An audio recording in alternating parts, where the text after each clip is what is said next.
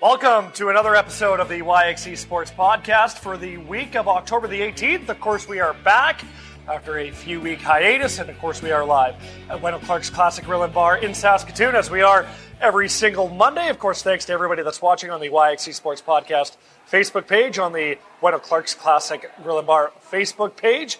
Uh, we are on YouTube, and we are also on Twitter. So that's a new format that we're able to populate to is Twitter. So a big thanks to everybody for tuning in. With me today, very special guest sitting to my left, the head coach of the University of Saskatchewan men's soccer program, Bryce Chapman. Joined the Huskies in 2004, 2017, named the first ever full time head coach in history. You and I were talking a little bit uh, before the show, and you were saying that it's 17 years this week or next week or something like that that you've been here. Time yeah. flies, hey? It's gone quick. Um, to be honest, it's uh, a landmark. My daughter turned 17. She uh, came seven weeks early uh, on my wife and I back in 2004 and kicked off my, my head coaching career with a bang. well, there you go, right? No time to jump right in it, right? With, you know, a, a newborn and all these duties and things like that. Um, first of all, thanks for coming down. Thanks for joining us. And the question that you're probably sick of answering, but how good is it to be back for, uh, for you coaching soccer, but just to be back coaching soccer, you know, and super exciting for the kids, the student athletes that get, get back out there and, and play soccer. But just what has this season been like after not playing last year? Yeah, uh, to be honest, it's been a whirlwind. Um, I think after 20 months, uh, both the players, coaching staff, we were just ready to get back at our, our regular routines, and that was kind of the biggest challenge when when uh, the world was hit with uh, COVID and so many things were taken away from everyone's day to day life. But for, for athletes and, and, coaches, when you have that routine, you have that group of players that you see on a daily basis, um, it was a big, big adjustment. And to get back at it this uh, this fall, it's been uh, really exciting. We've got a great group of guys, and we're, we're pushing along during the season. And uh, we'll get into the, the state of this particular season in just a little bit. But how did you and your players stay engaged in 2020? What were some of the adjustments? Obviously, you guys couldn't play, but what kind of adjustments did you guys have to make? You know, I know a lot of coaches were doing Zoom meetings and, and that sort of thing, but what was it like for, for the Husky men's soccer program to stay engaged throughout the canceled season of, of 2020? I think that was the biggest challenge because there's no playbook. Yeah. um, yep. Things were, were changing week by week. Um, we, we took into account a number of different things with our team is you know we, we had a, a plan that when we do return whatever date that was going to be um, that we were going to be ready. So a lot of the, the weight fell on the, the coaches but also our leadership group who did a, a really good job keeping all the guys connected whether it was on, on snapchat or group chats. They, they kept the, the group and their peers um, connected. And then as coaches we, we did weekly check-ins uh, we did a little bit of Zoom, but we really wanted to be aware of what those student athletes were doing because everything they were doing in class was on Zoom. So we didn't want to overburden them and, and put them in front of a screen too much. And and then our strength and conditioning coaches, um, whenever we had a chance we could re- to reconnect, we did. Um, but we just really tried to make sure those athletes um, and students were in the best hands possible, and ha- they had as many resources as possible to to stay in the right frame of mind. Um, it's been a long 20 months for anyone, and uh, we just wanted to make sure we took care of them as, as human beings first, and right. and make sure um, that second piece of being ready for whenever the season was going to start was second piece. Well, athletes and, and, creatures, just the sporting world, they're all you know creatures of habit, mm-hmm. right? So you know you go from 2020 not playing at all, getting out of the norm, doing all these things that you're not used to has anything changed this year? We talked about how you guys have had a couple of road trips this season, and nothing really in that term ha- has changed. So, has anything from your preparation, from the way that you guys travel, the way that you guys you know prepare, has any of that changed under this COVID world, or is it kind of right back to, to how it's always been in terms of that? Yeah, I don't think we're we're back to where it's always been. Um, I think this year has probably been the the deepest year in the sense that we've had to kind of go back a few steps get back to some regular routines, some regular habits. Uh, there's been a, a, lot of teaching and, and reteaching um, because 20 months, that, that's a long period of time. The, the game uh, continued to evolve and, and players came in at different um, stages of preparation. And that, that's been kind of the biggest thing is just reteaching and getting back to those regular habits and, and behaviors. And and then there's always the oh I forgot what it feels like. you know, um, you know we've been on two road trips, um, both very different uh, opponents, but um, the players experiencing that away from home uh, in a hotel. Obviously, there's more COVID uh, uh, restrictions and, and ways of doing things.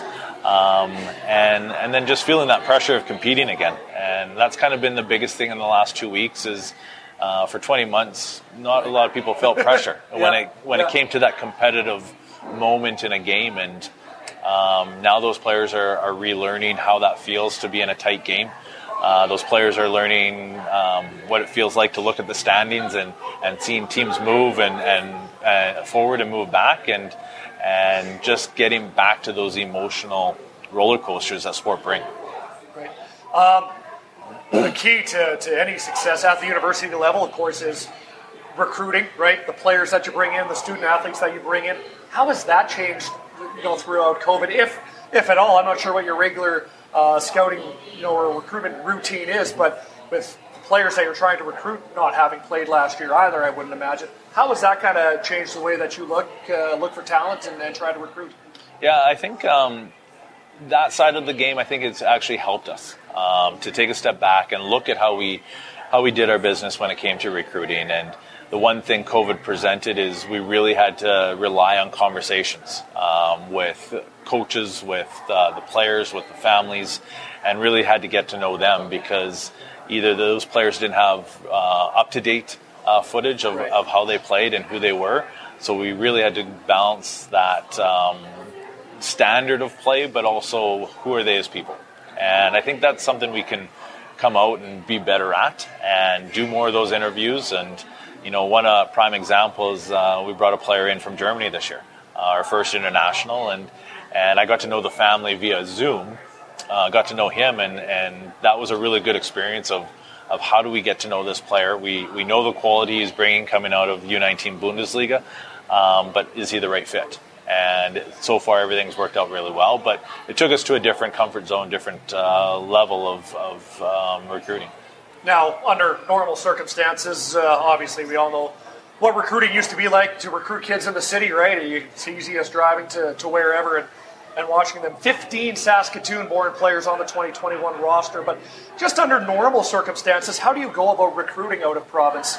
Uh, I mean, I'm assuming that, you know, in a non COVID world, even if you are trying to get a player from overseas, Germany or wherever, you're probably going to have to do that online. But, mm-hmm. you know, recruiting kids from, from BC or, or Alberta, how have you kind of gone about that in the past? I think there's a couple pieces to it. Um, obviously, we're, we're looking to, to put the best program possible on, on the field and, and chase another Canada West title, uh, get ourselves back into a national tournament. That's the standard. That's um, what we're always shooting for. So, you know, we look at some of the top programs across the country, whether it's Cape Breton on the east side or whether it's UBC and Thompson Rivers on the west. You got Carleton and York in the middle. Um, looking for those top players is now becoming not just a local uh, landscape, but it's going right across the country, um, and it's going right across the world. International students are are really seeing the value of coming to Canada. Um, a fantastic education, uh, CPL rules allow them to to pursue both professional and academic um, opportunities. So we're really we're, we're, we're, covering a lot of ground, uh, looking for the the right student athlete uh, to keep us moving forward and putting ourselves in positions to, to go after Canada West and go after U Sport. You've reached the Canada West final four times. Uh, you had a Canada West title, the first ever Canada West title for Husky men's soccer in 2014 15.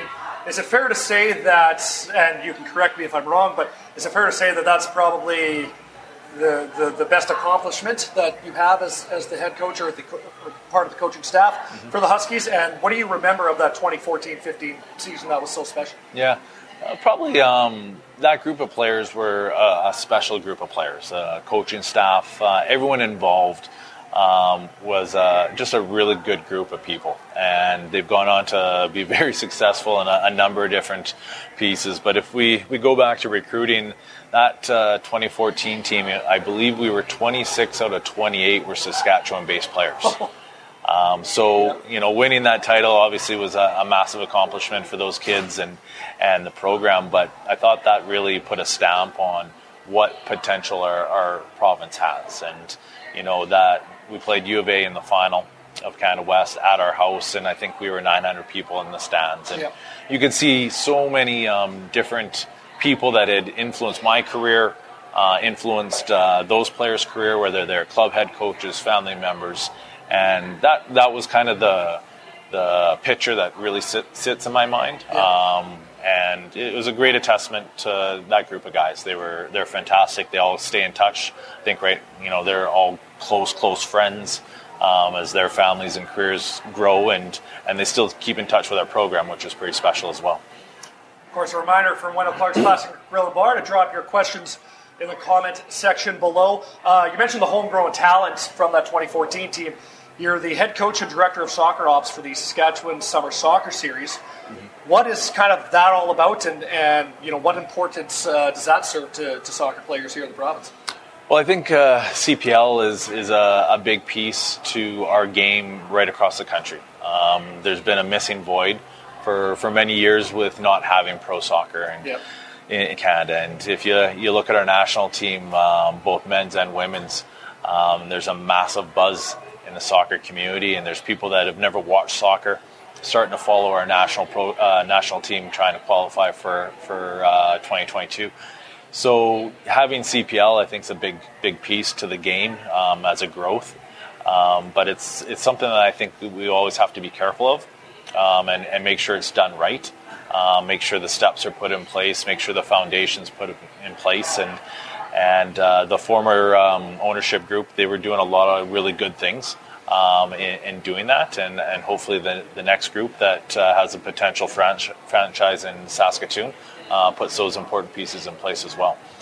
Would you ever foresee a time that you know soccer, the the the need for soccer or the demand for soccer, the interest of soccer, could potentially pit a Regina and Saskatoon team? How do you see it playing out? You know, in kind of that scenario. Yeah, personally, I don't think that's a realistic piece. I think um, to do it right, we have to go after one franchise in one city, whether it's Regina or whether it's Saskatoon, and, and make sure we get the province behind it.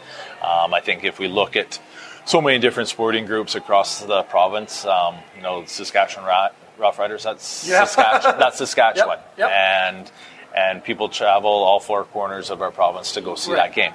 Um, you know, it's it's it's important to make sure we have a solid um, franchise in, in our province before we start thinking about duplicating it, um, because there's so many pieces and. And I think soccer in, in is still young. Um, I think it's got it's got the numbers, but it's very recreational uh, mindset, and that's why the importance of having CPL um, is is key because it's going to help grow that game. But it's going to take a number of years for the culture to become very professional driven, and for families and players to understand what it is to be a pro and not just play pro. Yeah. And I think it, those those uh, variables are two very different variables. Right. So if you could just, you know, with a snap of a finger, get soccer to the popularity that you want it to be in Saskatchewan, you know, in your mind, somebody that's well connected, somebody that's been around the game for your entire life, what are kind of the steps that need to be taken? Does it start at like a grassroots level type of thing and then build up? But how do we get that popularity of, of soccer to its full potential? we have the grassroots in place. Yeah. Um, I think uh, all the different soccer bodies have done a really good job over the years um, building the sport from that bottom up. Um, but if we look at Saskatoon and if the CPL franchise was going to be in Saskatoon, um, we need all different types of people watching the game and being excited about the game. And, um, you know, the opportunities to, to cross promote, whether it's with the Blades or whether it's with the university um, programs, um, the more arms you have involved in our community, um, selling the game, uh, selling the, the, the local talent. Um, you know, you look at a, a Brett Levi, um, a Thomas Hasal, who's playing with the Vancouver Whitecaps. We need those type of role models uh, to be cornerstones of our, our future CPL franchise. And Of course, Brad Levi is with uh, Valor FC, I do believe, Yeah, right? yeah. Yeah, that's correct. Okay, that's what I saw this morning. Of course, we are live at Wendel Clark's Classic Grill and Bars. We are every single Monday, and it's all soccer on this week's episode of the YXC Sports Podcast. However, there's football on the big screens here, and every NFL game, whether it's Thursday night, whether it's Sunday, whether it's Monday night, come on down to Wendel Clark's Classic Grill and Bar for food and drink specials. And of course, the Super Bowl squares that are being sold. Money's going to a good cause there as well. So make sure to come on down to Wendel Clark's Classic uh, Grill and Bar for all your football watching needs right on the corner of Circle and Idylwyld in Saskatoon. Bryce Chapman, thanks so much for being with us today. Uh, let's talk a little bit about the current state of Husky soccer. So, we talked a little bit uh, earlier about how awesome it is to be back. Why don't you just give us uh, a little rundown of, of the season so far for your group? Yeah, I thought uh, you know preseason was a long preseason. Uh, I think we were six weeks for preseason, which is about seven nine days earlier than normal. But uh, the guys came in with a great attitude. We've got a really good group of kids, uh, not just for this year, but for the next couple cycles coming through.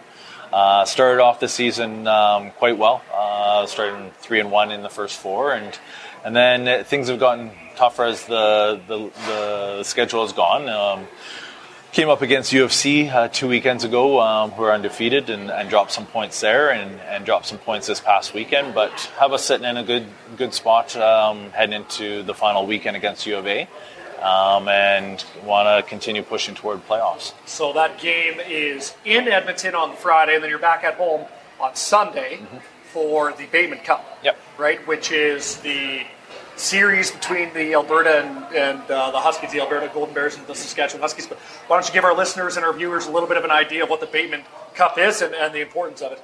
Yeah, um, not a lot of people realize that. Um, I think it was 1911. Um, the Huskies, uh, or sorry, the University of Saskatchewan had a, a team of uh, students, jumped on the train, went to U of A, and played the first inter university uh, match uh, with uh, Saskatchewan winning 1 0. So uh, David Dubé, when he was with the Husky um, Board of Trustees, created the the Bateman Cup, um, and every home game at, at U of S um, against the U of A, you're playing for for a cup, and uh, it's exciting for the boys. Uh, we we go down to the the end of um, University Bridge, um, recognize the memorial of all the, the former footballers that uh, fought in the war for us over the back in the day and uh, it's really important for them to understand that it's not just about the day they live in, but all the people before us, whether it was alumni or whether it's uh, veterans that fought for our country. And uh, just brings a you know a, a, bit of education for these young kids and a bit of excitement on that, that final day. It'll be a big weekend. Silly question alert, because again, I know what your answer is going to be, but we kind of talked about how you, you guys have set yourself up to have success, hopefully, over the course of the next few seasons. And uh, like I said, I feel like I know what your answer to uh, this question is going to be. But long term, what what are the goals of, of the Husky soccer program, the men's program? Well, I think we, we speak about it every year, and we just finished speaking about this year. Is um, you always want to put yourself in opportunities, yeah. and you know you can talk about we want to win a national title. Um, that's our ultimate goal. Um, we want to win a Canada West title. That's the ultimate goal. But every year we have to make sure we're putting ourselves in a good spot to have that chance. So making sure we're in the in playoffs, making sure we're getting into Final Fours, um, and then at least you're putting yourself in that realistic uh, opportunity to, to to win those important matches. And sports a, a fantastic uh, world to be in, but it can be a, yeah. a cruel world too, right? Well, especially and, when everything goes against you, right? You're not yeah, getting the so, balances. You're doing everything right, and mm-hmm. and yeah. for whatever reason uh, things don't go your way. I uh, that's how I golf. I feel like everything I'm doing everything right and uh, nothing seems to go uh, my way. So uh, hopefully you are a golfer. If you're Absolutely. not, you're going to be a golfer Perfect. now because those are courtesy of Wendel Clark's Classic Grill and Bar. So my son will probably steal these. So well, hey, so. I'm sure uh, it's funny because I take these out to the golf course too, and uh, my buddies that uh, are golfing either in the foursome behind me or you know a few hours later or whatever when they're looking for their ball in the in the bush, they seem to find the Wendel's ball, and they let me know that it was, it was definitely mine that was in there. But uh, yeah. thanks so much for coming down. Um, Huskies, of course, at home on Sunday. They're on the road in Edmonton on Friday, and then Sunday uh, at home uh, for the Bateman Cup against the University of Alberta Golden Bears. Bryce Chapman, the head coach of the men's soccer program at the University of Saskatchewan. Thanks so much. Thank you. Appreciate it. All right, that wraps it up for another episode of the YXC Sports Podcast, and we are going to be back next Monday with a new episode of the YXC Sports Podcast. But until then, stay safe.